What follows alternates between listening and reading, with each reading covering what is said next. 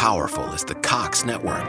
So powerful that one day, the internet will let your doctor perform miracles from thousands of miles away. Connecting to remote operating room. Giving a whole new meaning to the term house call.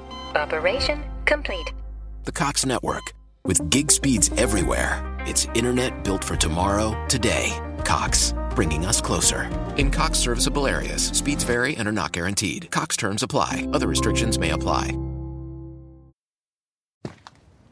Taking charge of your future starts with taking the first steps. And saving up to $30 a month on Cox Internet with the Affordable Connectivity Program makes those steps easy to take.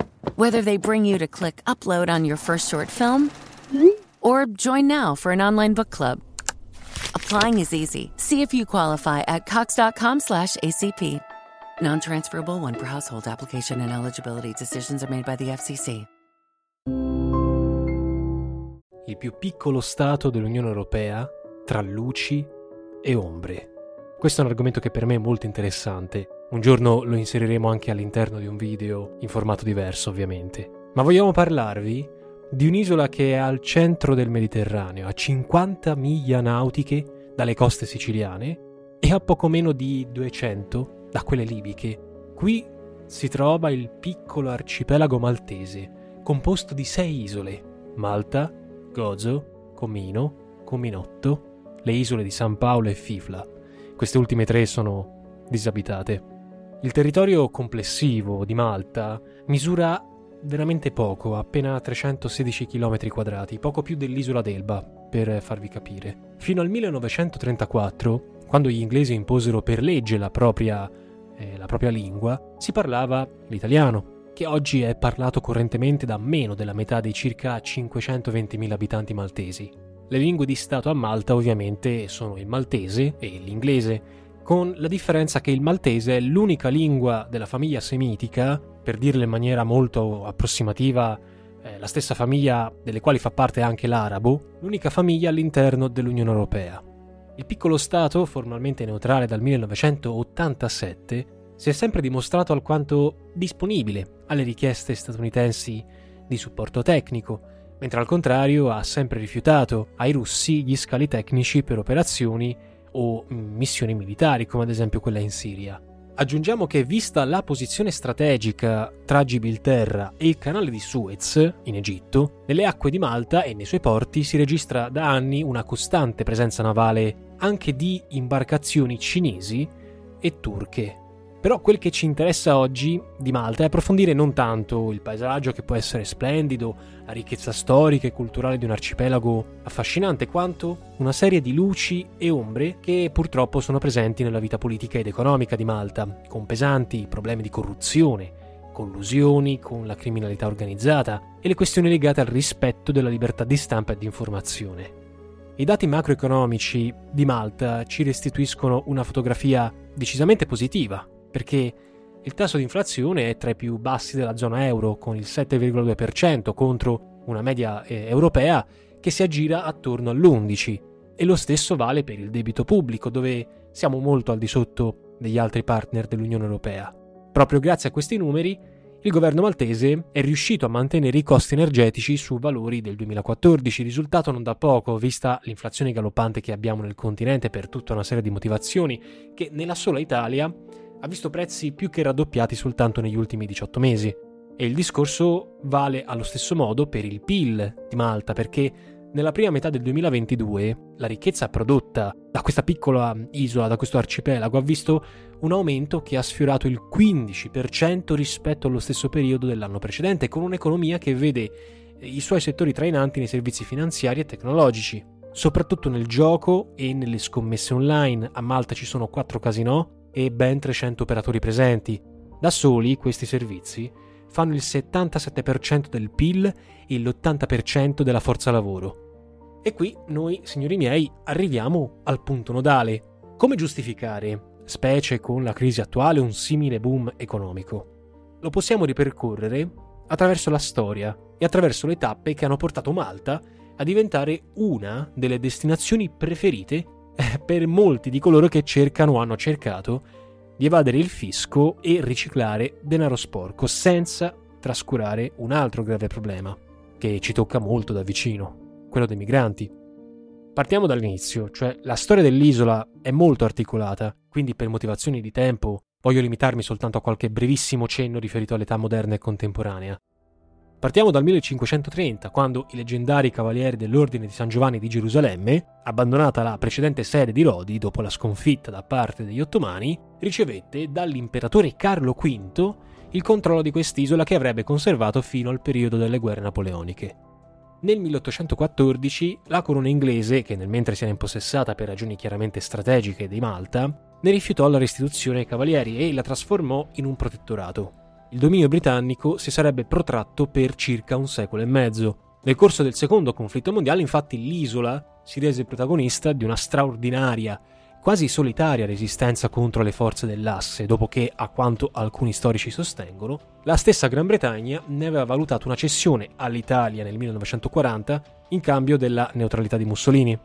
Nel secondo dopoguerra, indipendente eh, nel 1964, tuttora parte del Commonwealth britannico, Malta, la Malta contemporanea, ha visto l'alternanza al potere tra il Partito Laburista, con sigla PI, al governo dal 2013, fautore di una linea anti-europeista, e il Partito Nazionalista, PN, che oggi è all'opposizione ed è favorevole alla continuazione dell'adesione all'Unione Europea. Infatti, proprio sotto il Partito Nazionalista, nel 1998 maturò il processo che avrebbe portato la piccola isola ad aderire all'Unione, approvata con referendum popolare. E come accennavamo, la vita politica ed economica maltese ha sollevato nel tempo purtroppo alcune ombre come tutti gli stati in fin dei conti. In questi ultimi anni si è assistito allo scoppio di diversi scandali finanziari che hanno palesato non solo importanti, ahimè, episodi di corruzione, ma persino significative connessioni con la criminalità organizzata. Il marcio è venuto fuori soprattutto grazie al lavoro di alcune organizzazioni indipendenti che hanno denunciato le illegalità o fatto pressioni sull'opinione pubblica e le istituzioni internazionali. Per fare giusto qualche nome, possiamo ricordare Repubblica con doppia B. Nel nostro lavoro di ricerca, per fare questo podcast, ci siamo avvalsi di uno studio curato da Luca Raineri, ricercatore presso eh, la Scuola Superiore Universitaria di Pisa, che ha tracciato un'efficace sintesi del malaffare presente nell'isola, tra flussi di denaro di provenienza illecita, contrabbando di idrocarburi, rapporti con eh, organizzazioni criminali, oligarchi russi e azeri, legati a doppio filo col regime di Ilham Aliv, senza contare la corruzione interna che contribuisce ad alimentare il sistema. Il personaggio che ancora oggi più di ogni altro ha portato all'attenzione dei maltesi e non solo una serie di fatti e misfatti è stata la giornalista investigativa Daphne Caruana Galizia. Your home is more than the sum of its parts, and creating a truly extraordinary space is about more than picking the perfect products. That's why the experts at Ferguson Bath, Kitchen, and Lighting Gallery are here to help you throughout the entire process to create a home that's as unique as you are. Bring your vision to us. Schedule your showroom consultation and see more from brands like Monogram at build.com/ferguson. With a Planet Fitness Black Card, you don't just get a great workout, you get a great perk out because your membership is packed with perks. Join for just $1 down and $24.99 a month. Sign up for the Fiat Black Card for $1 down and get all the perks. Deal ends November 22nd. See Home Club for details. Assassinata il 16 ottobre del 2017 all'età di 53 anni, con una bomba piazzata dentro la sua macchina. Furono le sue inchieste, le sue denunce, le sue pubblicazioni, costate le minacce, querele degli interessati a fornire un quadro a tinte fosche della vita politica ed economica maltese. Le indagini sulla sua morte sono state una delle cause principali delle dimissioni dell'ex primo ministro laburista Muscat, al quale è subentrato l'attuale primo ministro Robert Avela, sempre del Partito Laburista.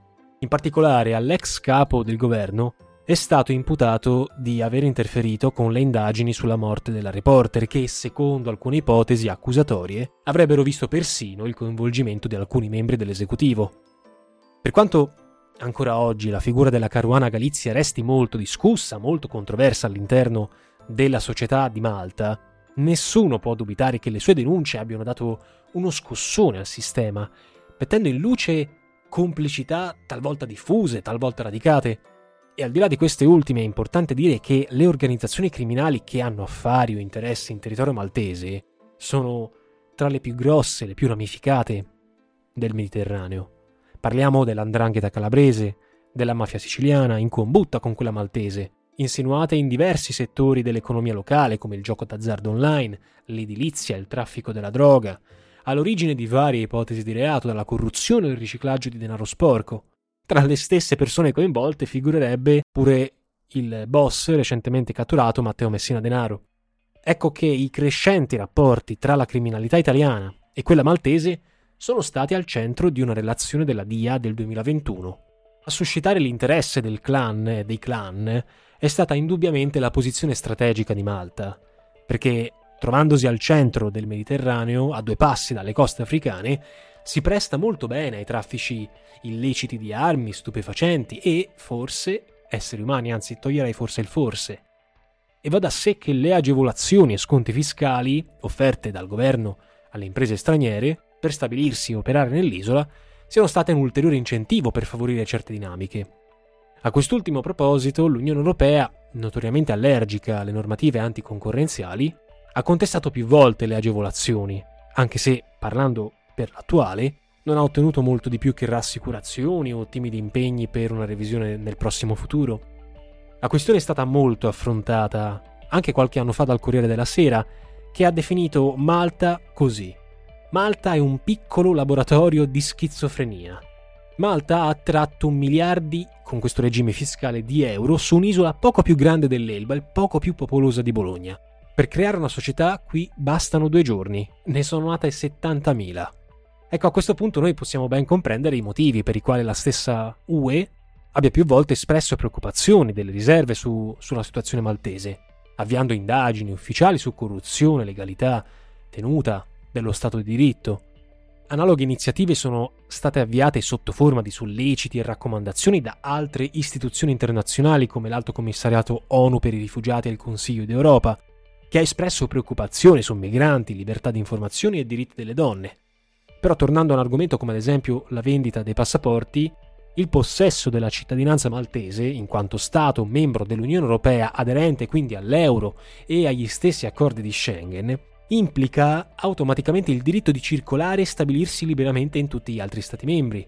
Per questa ragione, e per le implicazioni che questo ha, la pratica è finita nelle maglie della Commissione europea, che ha deferito Malta, assieme a Bulgaria e Cipro, alla Corte di giustizia per farne dichiarare la contrarietà a trattati e norme comunitarie.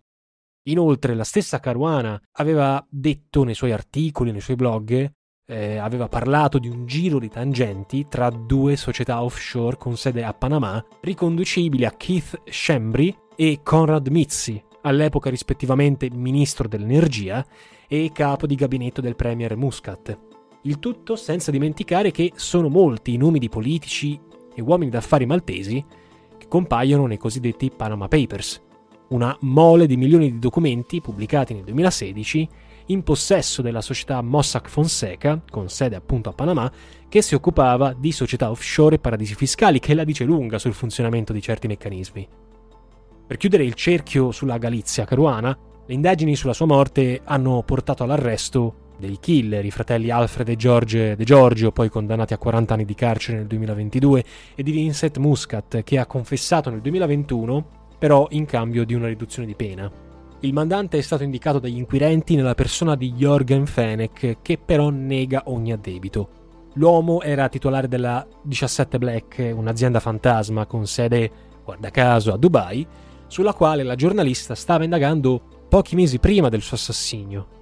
Inoltre, una commissione di indagine indipendente guidata da tre giudici maltesi, cioè Michael Maglia, Joseph Sed Pullicino e Abigail Lofaro, ha prodotto nel 2021 una relazione finale di 437 pagine nella quale non solo il governo laborista di Muscat viene ritenuto responsabile di un progressivo indebolimento della democrazia, ma aggiunge che a Malta, citiamo, si è creata un'atmosfera di impunità, generata dalle più alte sfere dell'amministrazione, i cui tentacoli si sono poi estesi ad altre istituzioni come la polizia, come le autorità di regolamentazione, causando il crollo dello Stato di diritto.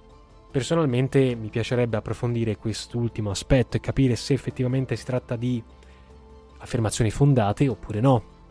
La stessa commissione, il cui insediamento era stato sollecitato dall'Unione Europea, riferisce della Caruana Galizia come di una persona costantemente spiata, per quanto ancora oggi a Malta la sua resti, come dicevamo, una figura molto controversa, della quale in tanti non amano parlare.